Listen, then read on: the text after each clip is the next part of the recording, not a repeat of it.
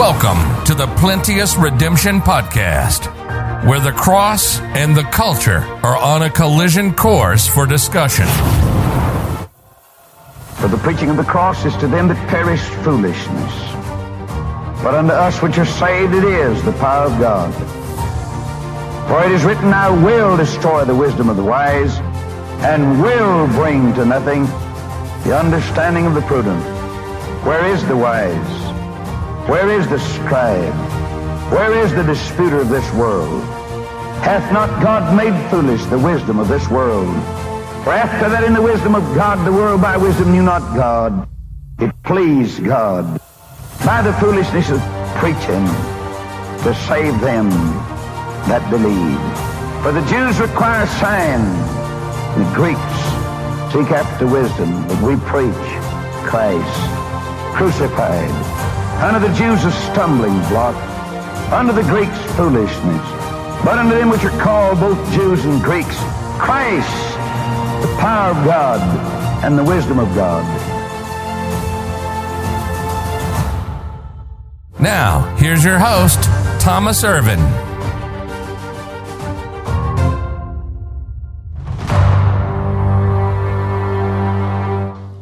Since the 18th century, New Testament documents have been divided into families. And this sounds somewhat familiar to you already. We've talked about lineage, uh, but this is going to be a little more specific. Uh, this is an extremely important note regarding the lineage of all Bibles today. So the family belongs to, well, you know, if you can determine, so if you have an English Bible and you can determine what its family is, then you know its lineage and you know whether you can trust it or not. Uh, as to date, the King James Bible is the only Bible that comes from the proper lineage. Now, the New King James says that it comes from the same, the same documents as the King James. But the New King James is riddled with horrible problems. And so I don't know how it came from the same book, uh, unless I guess if you have a devil translating, then it's just gonna it's gonna turn out wrong. So that, that's how that goes. Um, they all originate from one of these families. So the first one is the Western family. And you have some, some will teach this course that I'm teaching, um, and instead of calling it the Alexandrian text, they might call it the Western text. Uh, but, it, but if, you, if you look at the history of the, the Western, the Alexandrian, and the Caesarean, which we'll look at in a moment, they all come from the same place, they all come from the same mentality. And so, the, the, what we have found is, or what, what has been suggested to be the best way to identify them all in one family and lineage is the Alexandrian text. So, the Western family, and th- this collection of writings was produced by the Western Church Fathers, most notably. And again, these names are going to be familiar Irenaeus, so there's Irenaeus, Tertullian, and Cyprian.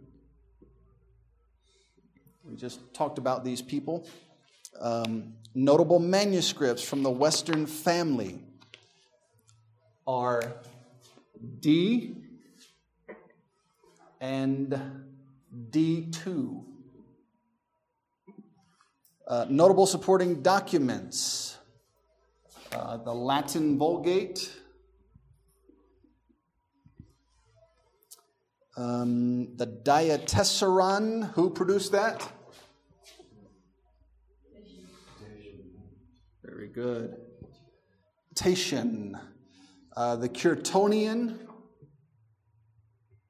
We just talked about this in the versions and the Sinaitic Syriac.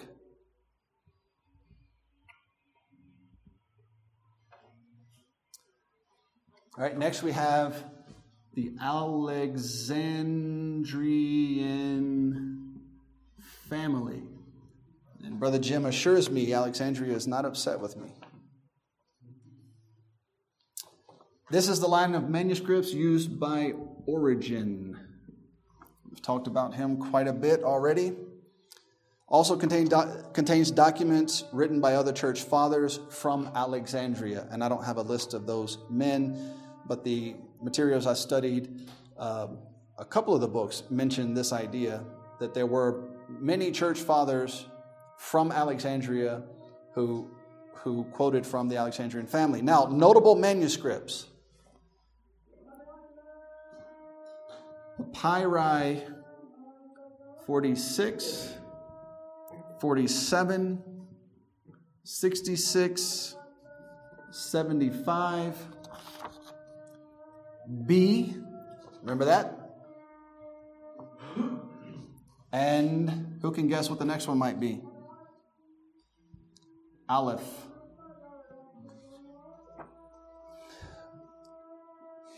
Now, the two men who loved B, this manuscript, Westcott and Hort, that was their baby. They preferred anything Alexandrian, but they really elevated this text above all other documents. They called it the neutral text. Imagine that. So they're saying that because they believed this to be the neutral text, it was the reference point for all other text. So all other texts got for them got compared to B, and if it didn't match B, then they would say that B was correct and the others were wrong.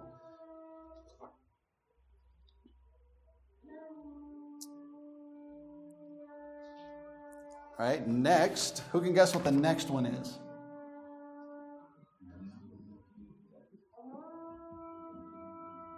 The Byzantine family. Also known as what? Traditional.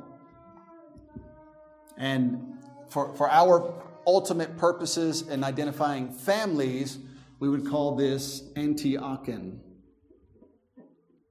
That's important to remember. I haven't emphasized it as much um, as some might, but that is very important. Uh, it is the Antiochian line, the Antiochian family, and that incorporates the you know the Byzantine, the traditional, the majority, the Textus Receptus. All that falls into into this this family. The overwhelming majority. Who knows what that means? What does overwhelming majority mean? 99.9%. a huge number. All right, so if we're gonna if we have a scale here, all right, and you have the Byzantine over here, and you have the Alexandrian and the Western over here. If if you're gonna give weight to one or the other, the Byzantine is gonna be like this. All the weight is over here. The, the majority of all manuscripts that exist, the overwhelming majority of Greek New Testament texts belong to this family. So that means that the majority of all evidence that exists belongs to this family. So why would you go somewhere else? If you're up to something, you would go somewhere else. Now, notable manuscripts A, W, Peshitta, Syriac, Gross's new favorite word, and the Gothic version. Notable supporting documents are the writings of Chrysostom and and the fathers from Antioch and Asia Minor. So they're they're I mean the list could be could be nice and long. Uh, now let's talk a little bit more about the Western family. So it's the Gothic version and Chrysostom. All right. So the Western family this collection of writings was produced by the Western Church Fathers, most notably Irenaeus, Tertullian, Cyprian. Notable manuscripts are D and D2, supporting documents, we already talked about all that. The Western text is believed to have originated in the East, which is interesting, and then soon after transported to Rome. And that's where the trouble comes in. Um, from there, it was adopted by the Roman Church Rome's influence spread, and the Western text spread with them. In many verses of the Bible, the Western text would add to or subtract from the Word of God. Uh, these came to be known, this is what they are actually called Western additions and Western omissions. Now, if you knew there were additions and omissions in this text, why would you use it? Like in the world of textual criticism, this is what they call it. And then they're still trying to figure out where is the Word of God? Where's the original reading? We don't know. All right, so look at Matthew 3 15. Let's look at some of these. Let's see their additions and omissions. Matthew 3 and verse 15.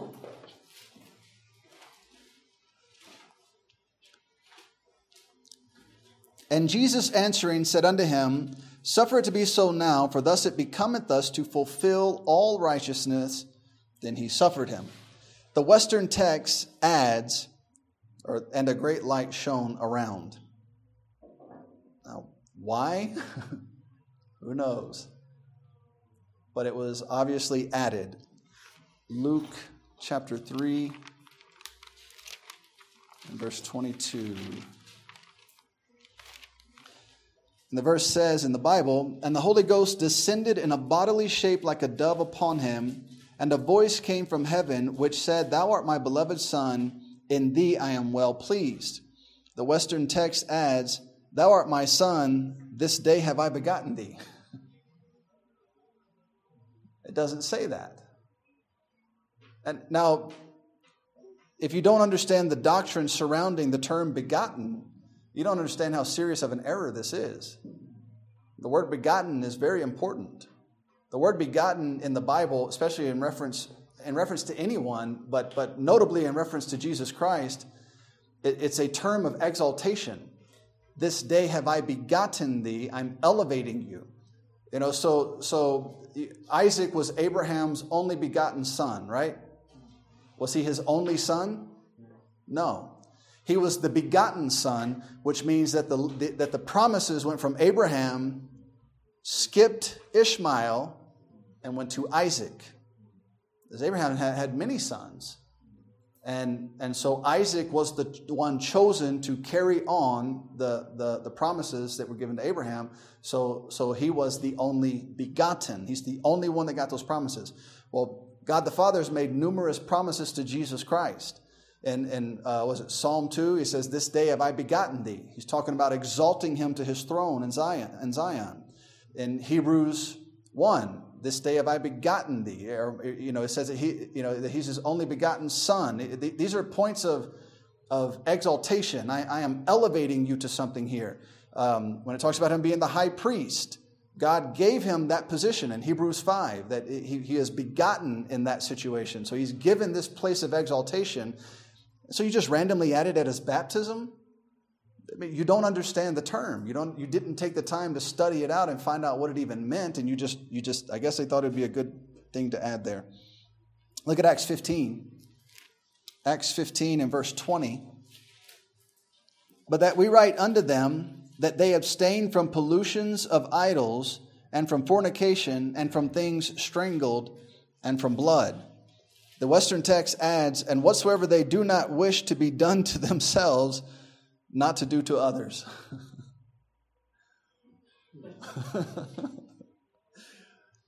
now, where'd that come from? There'd be no textual support for something like that. They just, religious people decide, you know, you know, God probably forgot to add this here. And it'd be a good idea if that was there. Let's add it. And so they add it and now it's there.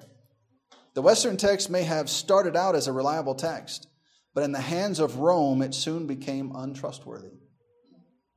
When you have additions and omissions in your text, it's no longer trustworthy, it's no longer usable. Omissions, so those were additions. Let's look at a few omissions. Look at Luke 22.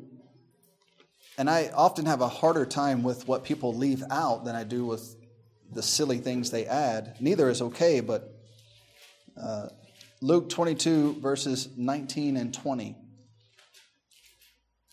And he took bread and gave thanks and brake it and gave unto them, saying, This is my body which is given for you. This do in remembrance of me. Likewise also the cup after supper, saying, This cup is the New Testament in my blood, which is shed for you. Now, there is nothing in that passage I would dare toy with. The Son of God is, is illustrating to these people what he's about to do to his body to pay for the sins of the world, and you think you can edit that? So, this is what they do they omit, given for you and shed for you were omitted from the passage. Now, doesn't that seem kind of significant to, to what the Lord's saying there? My body given for you, my blood shed for you. Let's just delete that. And if, if Jesus gets mad, we'll ask Mary to talk to him. Look at Luke 24. These missing portions of this scripture carried over into the Revised Standard Version. So it's in, in the new Bibles. Luke 24, verse 3. And they entered in and found not the body of the Lord Jesus. Now, who can guess if this is going to go well or not? So they omitted of the Lord Jesus. So they went in a tomb and didn't find a body. Well, whose body? I mean, it's somewhat significant that it's the body of the Lord Jesus Christ that is no longer in the tomb. He's the one that said he was going to rise from the dead, and then he did it. I mean, that's, that's kind of important. Look at um, verse 6. He is not here, but is risen. Remember how he spake unto you when he was yet in Galilee.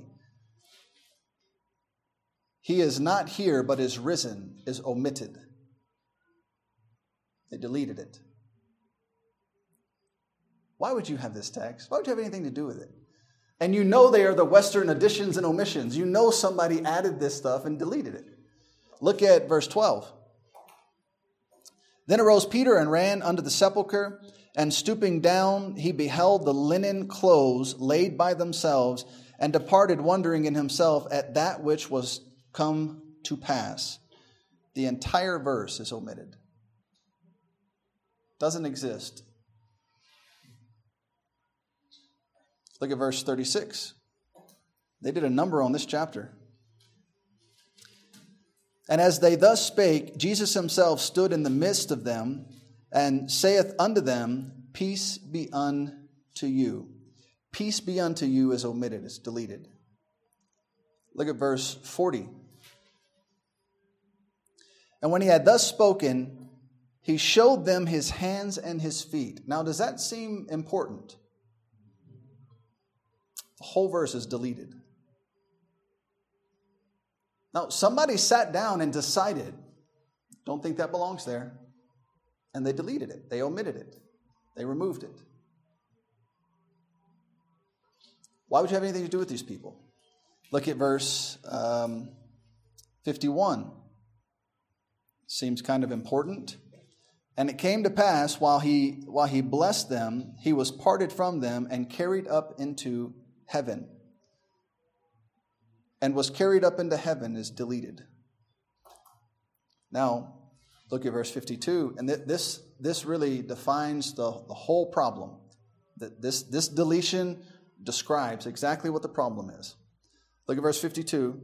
And they worshiped him and returned to Jerusalem with great joy. Worshipped him is deleted. Now let's read that verse again, the way that they have it. And return to Jerusalem with great joy. Worshipped him, it's gone. They don't worship him, they don't care. This book is subject to them. Jesus is subject to them. They are not subject to him. And that verse says it all. This means the atoning work of Christ has been removed from the book of Luke in any Bibles that descend from the Western text. It's gone. The ascension of Christ is also removed from Luke and from Mark in this text, leaving us with a Christ who never went to sit at the right hand of the Father in heaven. Now, what's the, what's the major problem if you remove the ascension of Christ from Mark and from Luke? So the problem is Matthew and John have no ascension. It's not there, that they don't talk about it. It's told, it, we're told that he ascended into heaven in Mark and Luke, and then we allude to it again. So you're really going to be confused when you get to the book of Acts. Why stand you gazing in heaven? What are they gazing at? Nobody's in heaven. he never ascended, so what, what are these angels talking to them about st- staring into heaven? You, you pick up in the book of Acts, and there's just men randomly staring into heaven and, and angels showing up saying, Why are you staring into heaven? Christ didn't ascend into heaven. And so it's a, it's a major, major problem. Westcott and Hort agreed with these omissions. Therefore, when they translated the RV and, and essentially, eventually, the RSV, they left them out or made them to be footnotes. So if they, if they wanted to, if they were dealing with more conservative people, they'd make a footnote. But if they were dealing with people they knew they could fool, they left it out completely, which is the way they would have it. Remember that Westcott and Hort believed manuscript D to be the pure manuscripts, or no, that should be B, not D. They loved B. Wait, is that what I just wrote? All these letters, you're getting me all confused. Huh? You had it down to B. B, yeah, I thought so. Um, so that's B. I'll have to go back and fix that and double check my source there. Um, so they compared all manuscripts in the Western text to, to B. And so that was, maybe that's what it is. Maybe it was, um, yeah, so B is Alexandrian. So, they, so in the Alexandrian text, they loved B. In the Western uh, line of manuscripts, D was their favorite. So I just didn't mention that anywhere. So it is, it is D from the, Alex, from the Western lineage or the Western text, it's D. Um, but in the Alexandrian, it's B. They love B. Though the majority of the Western text manuscripts did not have uh, the additions and had the omissions, they stayed with D despite evidence to the contrary. Now, remember, we talked about how all, all, the, all the Alexandrian lines, uh, they don't even agree with each other within their own family lineage. But the Antiochian line, there's almost complete, total agreement in that lineage. I mean, there's minor, very, very minor separation here and there, and, but there's, a, there's enough overwhelming evidence to know where, where uh, someone might have gone astray. Either by, there, there was no corrupt intent. There might have been some accidental straying here and there, but there was enough evidence to be able to verify, yeah, they, this group messed up. I mean, they didn't get enough sleep that night, so they copied it wrong. But we have enough evidence over here that supports what it should be, if that makes sense. I hope I didn't just confuse you. But within the Western line and the Alexandrian line, they don't agree with each other. They all say something different. So you just pick the one you want and stick with that one. and if you don't even if you don't like that one, you can change it. You just edit it. So if that doesn't work for you, just make the one you want. All right, so the Western and the Caesarean. See this is a fun word to try and say. A E S, and then that funny. Uh, oh no, this is the, the funny thing in English. What is that called? Anybody remember what that's called? When you have that A E um, put together like that. Nobody is answering. That means I'm the only one that has a clue what I'm talking about. Yeah, no, that's not it. I, forget what it's called, but um, it, it, it pronounces a specific sound. Anyways, the Western text circulated through the East, through Italy, and into North Africa. That's where all the trouble is, North Africa. Its arrival in North Africa found a home in, who can guess? What country?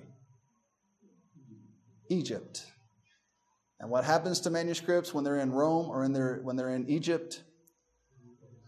They get hit with an eraser. Changes get made. Uh, this fact was noted in 1899. It was documented in a book called The Biblical Text of Clement of Alexandria. Um, so this, this guy, the, the, the author's name is P.M. Barnard. He put this book together about Clement of Alexandria, and he noted several verses in his writings that demonstrated they came from the Western text. So these texts take on such a strong characteristic from, from whoever did the editing that they can tell you whoever edited this was of the same mindset or it was the same person who edited this one. And so they, they start putting them together and, and creating families out of them because the, their characteristics of the omissions and the, and the uh, additions are so similar, they know that they came from the same place. They had recognizable additions or omissions that were natural to the Western text. In the 1920s and the 1930s, another text was found to be circulating in Egypt. That's this guy, the Caesarean text. Uh, it is called the Caesarean text because it is believed that Origen used this text in Caesarea. So Origen at some point left Alexandria. So you have Origen, who is in Alexandria. And he leaves there, goes up into the promised land, Israel, and he goes to um, Caesarea. Caesarea. And when he gets there, he takes he took his text from Alexandria with him.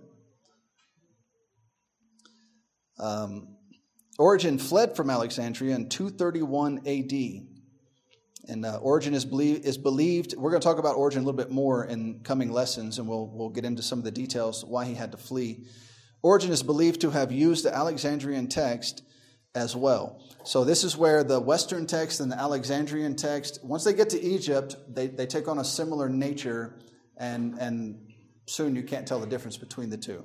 They end up, this is why we use Alexandria as the, as the name of the lineage as a whole. Um, later in his corrupt ministry, he used the Caesarean text.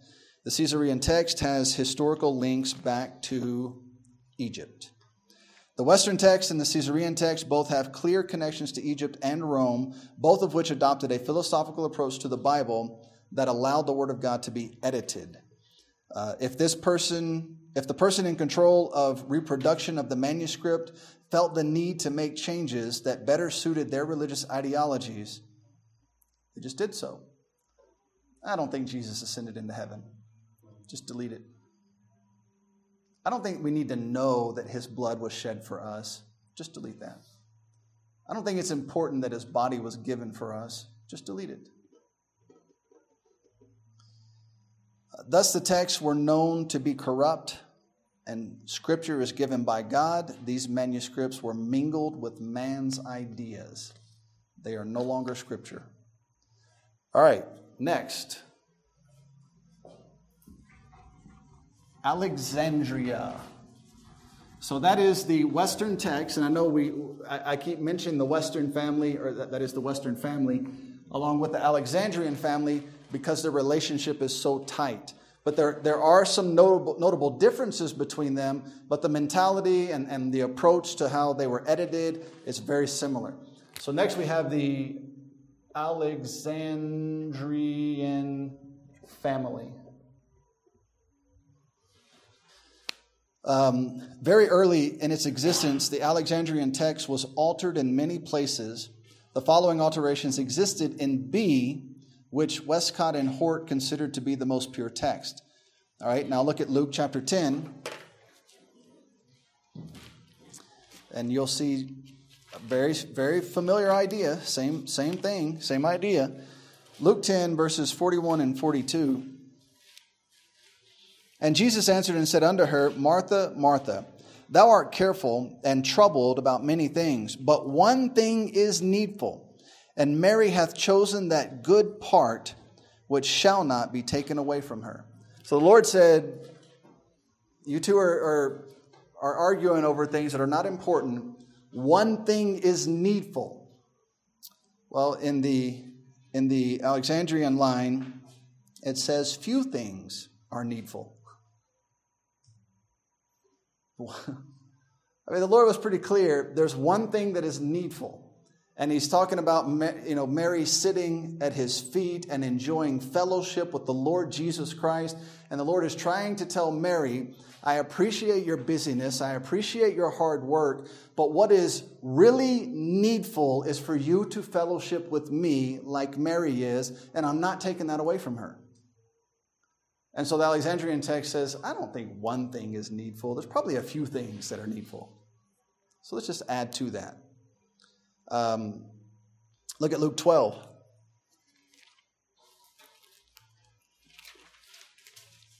Luke 12 and verse 31. But rather seek ye the kingdom of God, and all these things shall be added unto you. Uh, Luke 12 31 in the Alexandrian says, Seek ye the kingdom. Well, what kingdom? And what will happen if I seek it? Just says, Seek ye the kingdom. Now, what are the two kingdoms in the Bible?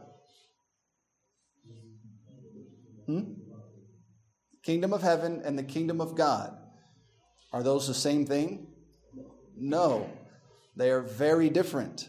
And it's a major aspect of rightly dividing the word of truth to know the difference between the two. Well, what's, what's he talking about here? And so they removed kingdom of God. Uh, seek ye the kingdom of God. Look at John 10. Look at one more. John 10 and verse 29. Uh, John 10, verse 29. It's not as bad as what the Western text did to Luke, but this is pretty bad. My Father, which gave them me, is greater than all, and no man is able to pluck them out of my Father's hand. Now, according to that passage in the traditional text, which eventually gave us our King James Bible, in that, in that verse, who is greater than all?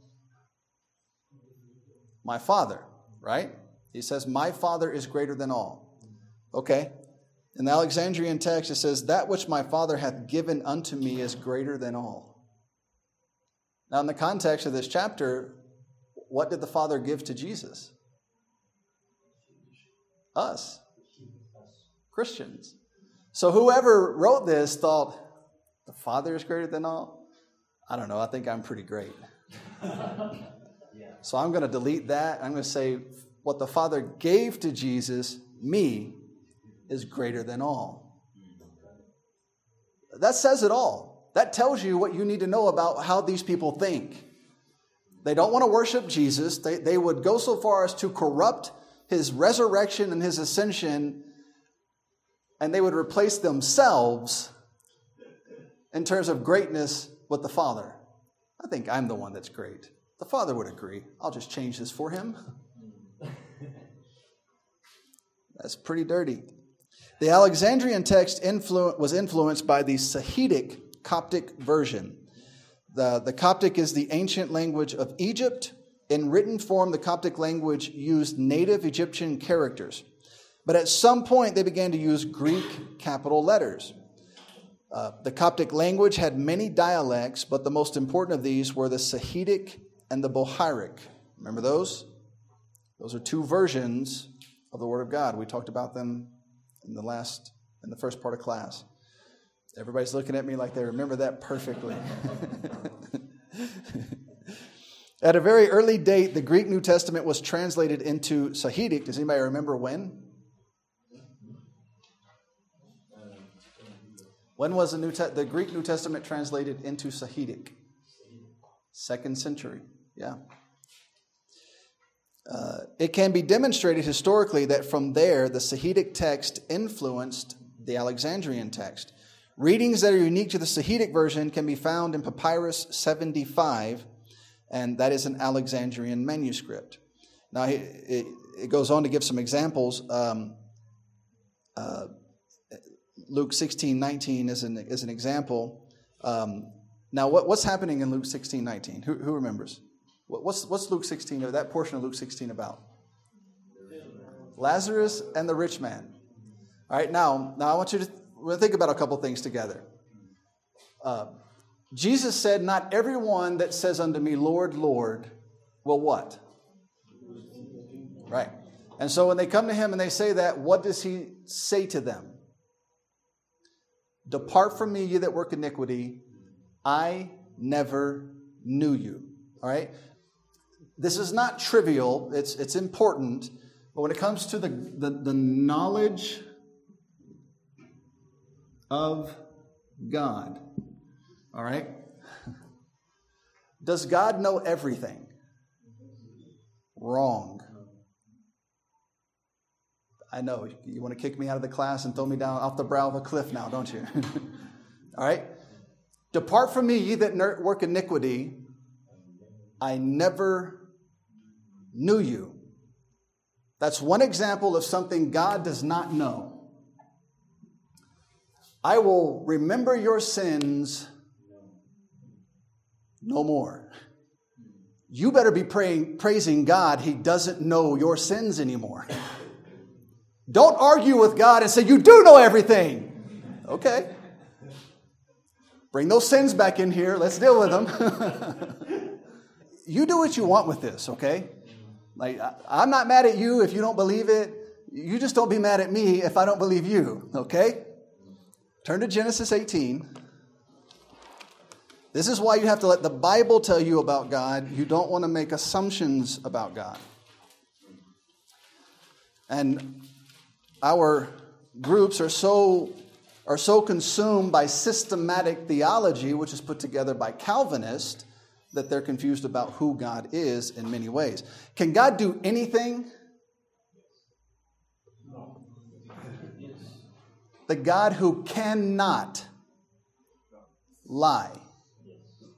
Okay, that's something, according to the Bible, that God cannot do. So when you make the statement, God can do anything, well, can he save you outside the gospel?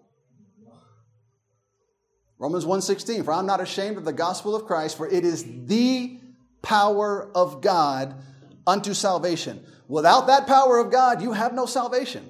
So God is limited in his ability to save you without the gospel. All right? Now, all right, look at verse 17. Look at verse 16. And the man rose up from thence and looked down and looked towards Sodom. So you know what's going on here. And Abraham went with them to, to bring them on the way. And the Lord said, Shall I hide from Abraham that thing which I do? Seeing that Abraham shall surely become a great and mighty nation, and all the nations of the earth shall, shall be blessed in him. Why is God asking himself, Should I hide this from Abraham?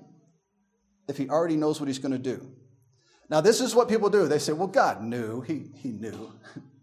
okay, well, let's read the passage and see what God says. Verse 19 For I know him, that he will command his children and his household after him, uh, and they shall keep the way of the Lord to do justice and judgment, that the Lord may bring upon Abraham that which he hath spoken of him. And the Lord said, Because the cry of Sodom and Gomorrah is great, okay, someone is crying about this place, Sodom and Gomorrah. You see that. Don't be mad at me, okay, when we see this. Just if you raise your hand if you believe the Bible.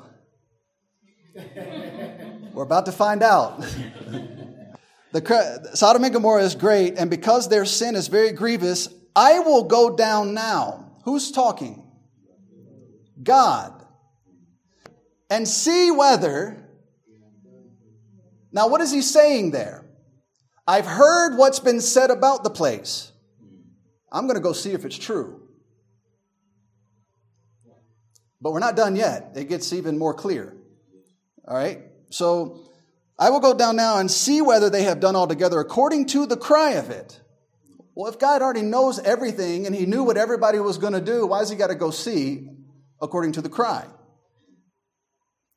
But it continues, which is come unto me, and if not, I will know. What's he saying? Right now, I don't know but I'm going to go find out. And then I will know. and I will deal with them accordingly. Now, who knew that was in the Bible? who wishes I would leave now? now, there's a, there's a rhyme and reason to all of this, right? God can know whatever God wants to know. And everything that's happening in your life and my life is being recorded in a book and someday that book will be opened and your life and your sins will be dealt with. But you should thank God that He doesn't know what's going on in your life sin wise now. Why? When He went and verified that the cry against Sodom and Gomorrah was true, what did He do? He rained down fire and brimstone and He destroyed the place. So if He knew what was going on in your life, what would He have to do? So he sits in heaven, separated from you, giving you time and space and everything you need to trust in Jesus Christ, so that when he finally has to look at you, you're washed in the blood of the Lamb, and he doesn't have to open the books and deal with your life. It's a good thing that God doesn't know. And it's, it's the way he set this up. Now, this is what people say well, if God doesn't know everything, he can't be God. Who told you that? God just told you, I'm God. I don't know what's going on in Sodom and Gomorrah, but I heard about it, and I'm going to go see. You can't say that. You made that up. You're making up your own God. Now, people mean well when they say that, but it's not biblical. Depart from me, you that work iniquity. I never knew you. Now, this brings us back to Lazarus and who? What's his name? Depart from me, ye that work iniquity. I never knew you.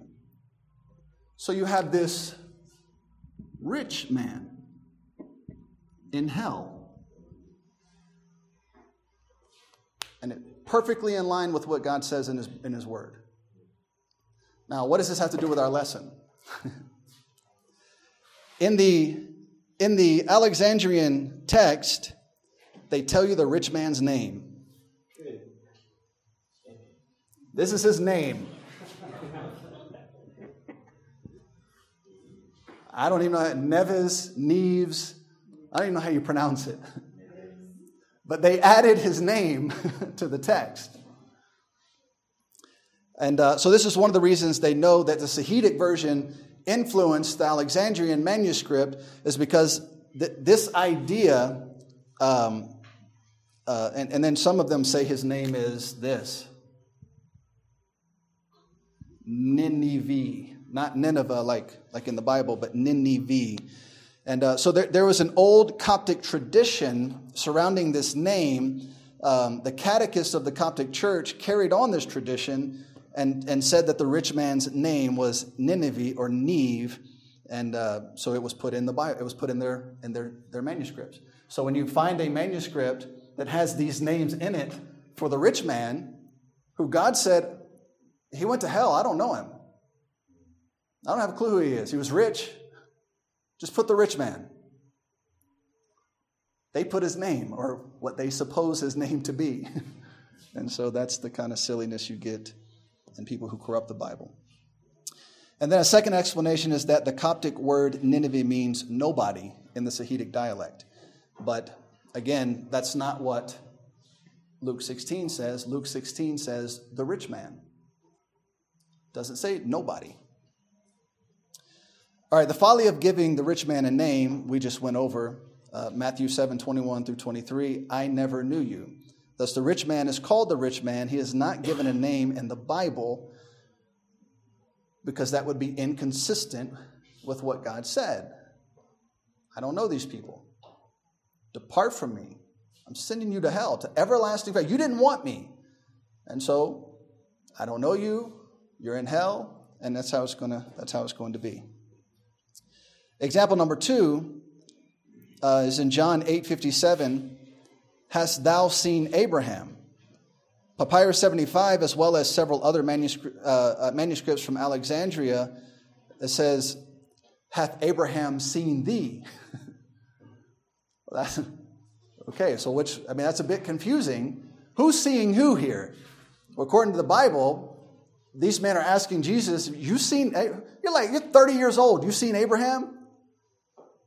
Well, in the Alexandrian text, they're asking, Abraham saw you? And so they, they twist it around. That's just little details that they switch up. Um, John 10 7, I am the door of the sheep. The corrupt text says, I am the shepherd of the sheep.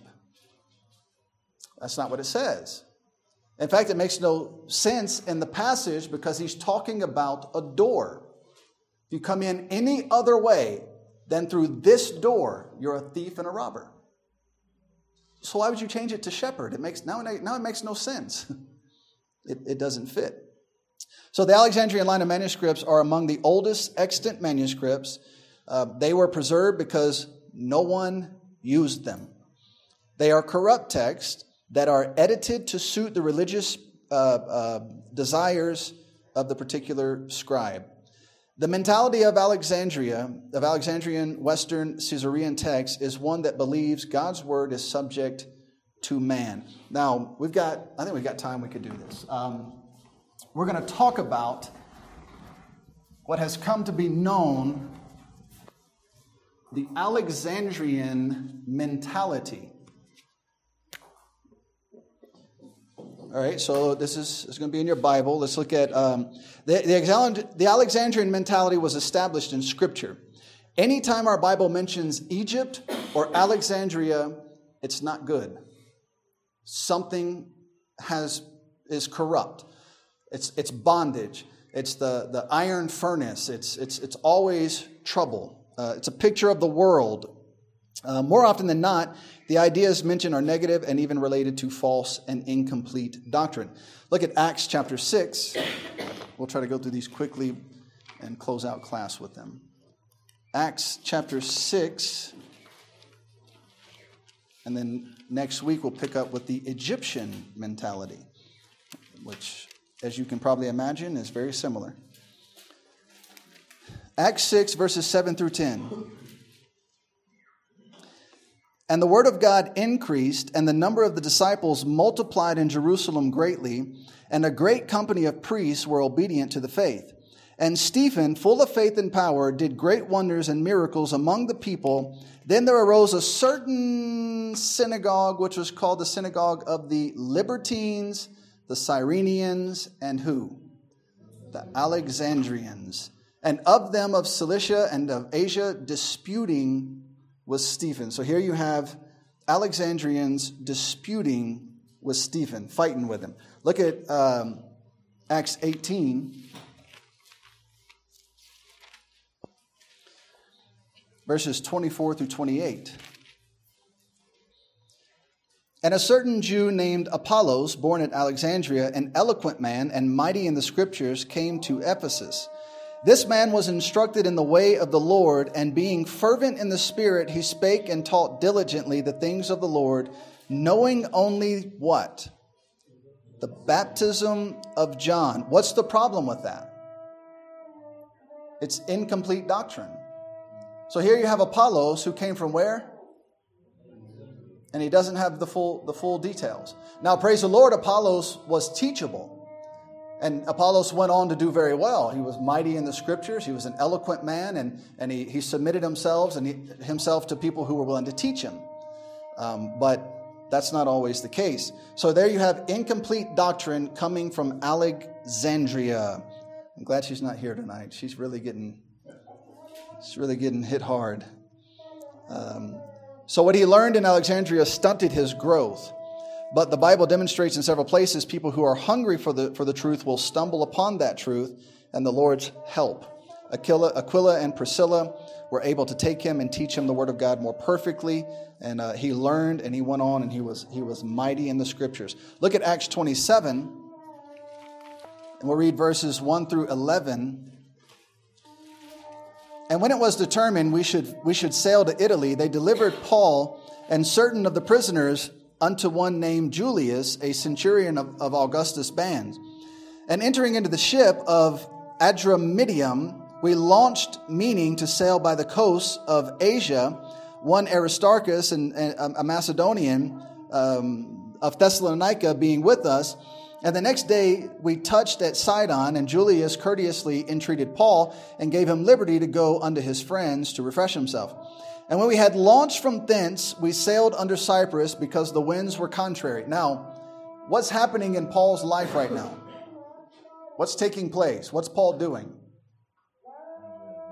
Hmm? He's on his way to Rome. He's in prison, right? He's on his way to his death. He's going to be executed at Rome, but he's got to get to Rome. Verse 5 And when we had sailed over the sea of Cilicia and Pamphylia, we came to Myra, a city of Lycia. And there the, the centurion found a ship of Alexandria sailing into Italy, and he put us therein. So they need to make their way to Rome so Paul can be put to death, and who helps them out? A ship from Alexandria. Interestingly, that's not the only one. Look at Acts 28. And we'll read 1 through 16 quickly. And when they were escaped, then they knew that the island was called Melita, and the barbarous people showed us no little kindness, for they kindled a fire and received us every one because, because of the present rain and because of the cold. And when Paul had gathered a bundle of sticks and laid them on the fire, there came a viper out of, out, out of the heat and fastened on his hand. Why do Pentecostals never want to try that? Why is it always they want to speak in tongues? How come they don't want to stick their hand down and let a, let a a cobra or a, a mamba bite them. if, you, if you have the sign gifts, you have them, right? Verse 4 And when the barbarians saw the venomous beast hang on his hand, they said among themselves, No doubt this man is a murderer, whom though he hath escaped the sea, yet vengeance suffereth not to live. And he shook off the beast into the fire and felt no harm. Howbeit they looked uh, when, when he should have swollen and fallen down dead suddenly, but after they, they looked in a great while and saw no harm come to him, they changed their minds and said that he was a god. In the same quarters were possessions of the chief man of the island, whose name was Publius. That's another good name if anybody's interested. Who received us and lodged us three days courteously. And it came to pass that the father of Publius lay sick with a fever and a bloody flux, to whom Paul entered in and prayed and laid hands on him and, and healed him. So then, he, when this was done, others also which had diseases uh, in the island came and were healed. Now, if you were the Romans who were going to take this man to his death, you might be rethinking that right now. like, how is this possible? Like, we're supposed to kill this guy? Who also honored us with many honors and when we departed, they laded us with such things as were necessary. Now, this whole time, he keeps talking about their escape and their departing. And so, so he's moving towards their leaving Miletus and continuing their journey to Rome, right? Verse 11. And after three months, we departed in a ship of Alexandria, which had wintered in the isle whose sign was Castor and Pollux. And landing at Syracuse, we tarried there three days and from thence we fetched a compass and came to Rhegium. And after one day, the south wind blew, and we came the next day to Puteoli, Puteoli and, and so on. And so he ended up making his way to Rome, and the ship of Alexandria helped him to get there. Now, that doesn't paint a very good picture of Alexandria. That's a problem. And so, anytime you meet someone from Alexandria, they have incomplete doctrine or they're disputing with the Word of God, or they're helping God's people come to their end. That's not good. That's an Alexandrian mentality. Now, what about the Egyptian mentality? I think we can do it in 15 minutes. Actually, we got more than that. We got 18 minutes. The Egyptian mentality appears to be worse than that of the Alexandrian mentality. This is, this is if you look at it from a biblical perspective. Egypt will forever be known as the most vivid picture of the world or bondage in God's word. The battles between God's people and Egypt started early and have been long lasting. Quickly turn to Genesis 16. Um, actually, I'll just turn to Genesis 37. I'll tell you about Genesis 16, and you can write it down in your notes if you want. Genesis 16 uh, is about Hagar and Ishmael. That started a problem that we still see very vividly today. Just, it, it, that battle rages on. Uh, this mistake on Abraham's part would be the start of endless battles, not only the world and Ishmael's descendants, but also Israel and Ishmael's descendants. The Arabs are an extension of, of this mistake, and they are absolutely wild men who are against every, everyone's hands, and everyone's hands are against them. That's what God said about Ishmael. He said, Every man's hand is going to be against your hand, and your hand is going to be against every man's hand. And that's the who's not fighting with the Arabs somewhere, some way. it's, if, unless they have dominated your country, then, then they either want to dominate it or you're going to have to fight them to stop them. And it's not because they're Arabs, it's, it's the influence of Islam and their Arab background. God, you know, one, somebody asked me one time, so why did God bless Islam? God didn't bless Islam. God blessed Ishmael. And, and that was Abraham's fault. That was Abraham's mistake, but God blessed him and, and said, But you're going to be a wild man. And, and so Islam basically gave an ideology to the wild man, essentially, gave a religion to the wild man. And that, that, is, that is Ishmael. So, again, just, just for sake of time, I'll tell you the verses. Genesis 37, verses 26 through 36. Um, what happened there? Anybody, anybody know? Can anybody guess? Some of you just talked through this on the, on the, for, the, for the radio. What happened in Genesis 36? Joseph is taken out of the pit and sold to who? Ishmaelites, who took him into Egypt. Right? All right? And then Genesis 39, verse 1 Ishmaelites sold Joseph in Egypt. And then we get to Exodus 1, verses 6 through 13. Egypt made Israel serve with what? Rigor. They're enslaved in Egypt, and Egypt is just, just pounding them at this point. You know, Joseph, Joseph was elevated to that position of, of power and prestige, but then a new Pharaoh came who knew not Joseph. And he said, Who are all these people living in our country? Breeding, having more babies. We got to do something about this. And he did. He made them to serve with, with rigor. He put them in severe bondage. Egypt has reversed Joseph's prestige. We just talked about that. Then by the time you get to Leviticus 18, look, look at that. Let's turn to Leviticus 18. Leviticus 18, verses 1 through 5. And the Lord spake unto Moses, saying, Speak unto the children of Israel, and say unto them, I am the Lord your God. After the doings of the land of Egypt wherein ye dwelt, shall ye, shall ye not do. And after the doings of the land of Canaan, whither I bring you, shall ye not do. Neither shall you walk in their ordinances, you shall do my judgments, and keep mine ordinances to walk therein. I am the Lord your God. You shall therefore keep my statutes. And so the Lord puts a clear difference between Israel and Egypt and Israel and the Canaanites, and he says, Don't you do what they do. Don't walk after them. You're supposed to do what I say. Don't do it. Don't do what they do. Stay away from that. Um, Leviticus 22, verses 31 and 33. Um, the wording here is interesting. The Lord often notes why he brought Israel out of Egypt. And in this case, he says, It was so that I could be your God.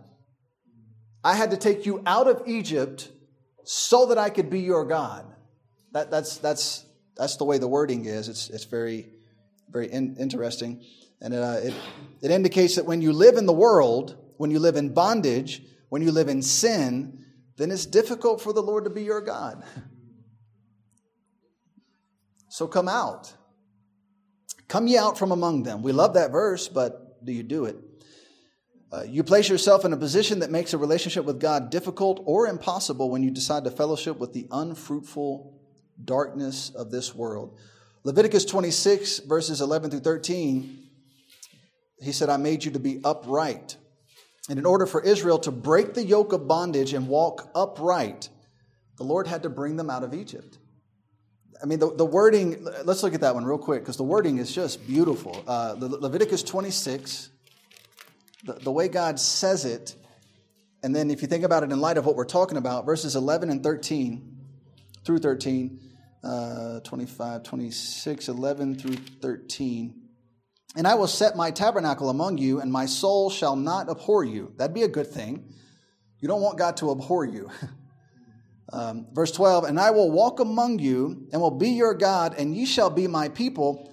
I am the Lord your God, which brought you forth out of the land of Egypt that you should not be their bondmen. And I have broken the bands of your yoke and made you go what? Upright. I broke the bondage off of you so you can walk upright. How does God want us to live? He wants us to be upright. Now, I mean, that, that's, it just gives you a beautiful picture of, of this relationship and, and, and, um, and the reality of, of Egypt, the realities of Egypt. The Lord didn't just want them out of Egypt, He wanted them stripped of their Egyptian ideals and mentalities. The Lord doesn't just want you to be saved. G- getting saved is the starting point.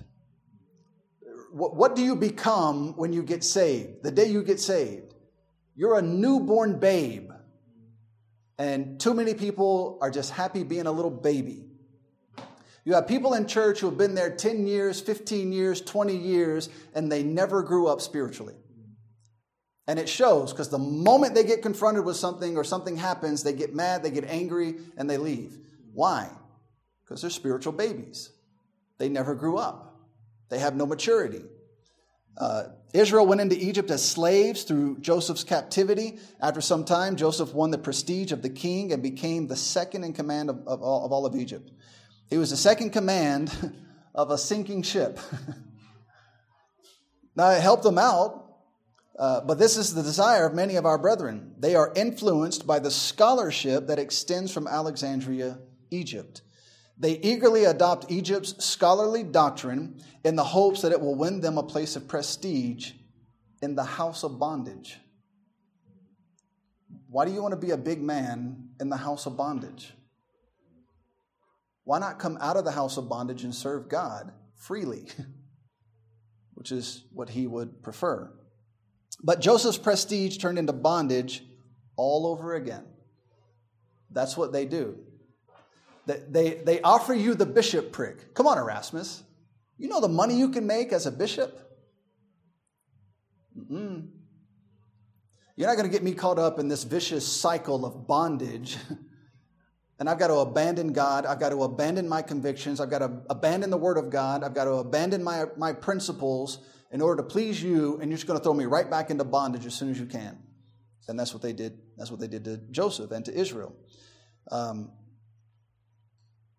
but Joseph, it turned back into, into bondage. In fact, it happened in Potiphar's house, and it happened again when he was the second in command. He earns a place of honor in a dishonorable society. Then that place of honor is converted right back into bondage. I just want the world to love me. Why? They don't care about you. They're going to eat you up and spit you out as soon as they no longer care about you. As soon as, they, as, soon as, as, soon as you can't please them anymore, they're going to throw you away like they throw everybody away. And but that's not what God does. Israel was then forced to serve Egypt with rigor Many of the Egyptians bought into Egyptian, many of the, that probably should say Israelites, bought into Egyptian thinking, religion, and morality. Their hope was to gain the prestige of intellectuals and scholars, but in the end, they find themselves back in bondage. Christians in our day follow this same pattern influenced by Alexandria and, e- and Egypt. Then they are sent out to pastor churches and to be missionaries so they can teach you to be in bondage just like them.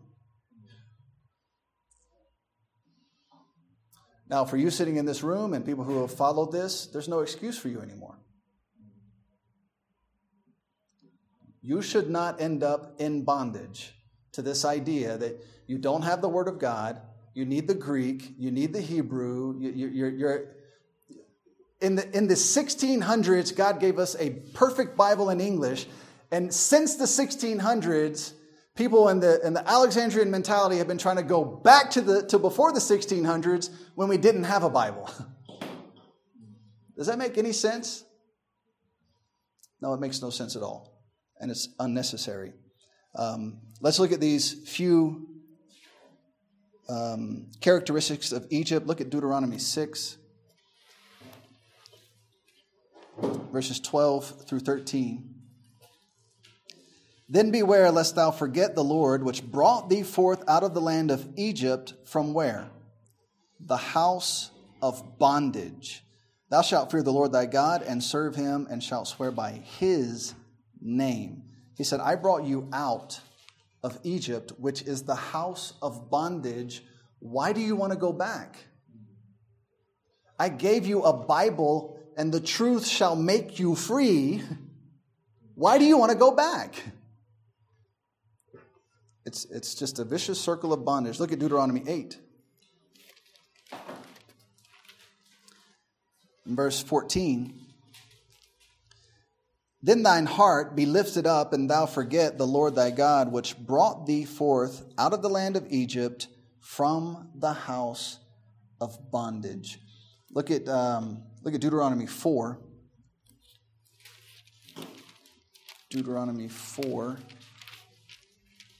and verse 20. But the Lord hath taken you and brought you forth out of the iron furnace even out of where? Egypt. To be unto him a people of inheritance as ye are this day. So here, are your choices. Do I want to be a people of inheritance or do I want to be in an iron furnace? I mean, I can inherit God or I can hang out in an iron furnace. Uh, the choice seems pretty simple to me. Look at Acts 21. Uh, turn to Revelation 11. I'll tell you Acts 21. Acts 21, 38. Uh, anybody remember what happened there? Um, that's when they're talking about, they're talking to Paul, and they're like, Aren't you that, mur- that Egyptian that took those people out and murdered them in the wilderness? Paul's like, No, that's not me. What are you talking about? No. So they immediately thought they connected the Egyptian with a murderer in Acts 28 31. Revelation 11, verse 8, let's see how God uses, uses this idea here. Verse 8 And their dead bodies shall lie in the street of the great city, which spiritually is called Sodom and Egypt, where also our Lord was what? Crucified. Now, when I read the Alexandrian text, what it seems like to me is they're trying to remove evidence of the crucifixion of Jesus Christ. They're trying to remove evidence of the ascension of Jesus Christ. My body, which is given for you, my blood, which is shed for you, delete it, remove it. Now, without the blood and the body of Jesus Christ, if Christ be not risen, you are yet in your sins. Why would you leave perfection and go back to bondage? Why would you leave the truth which will set you free and you will be free indeed according to Jesus Christ or go back to bondage? That's the mentality. That, that's, that's the thinking. You don't have God's word, so you need me. You need to be subject to me because I've made God's word subject to me also. And as long as I have a Greek dictionary and I can change what God said, you need me to tell you what God really meant to have there. It's bondage. It does nothing to help you.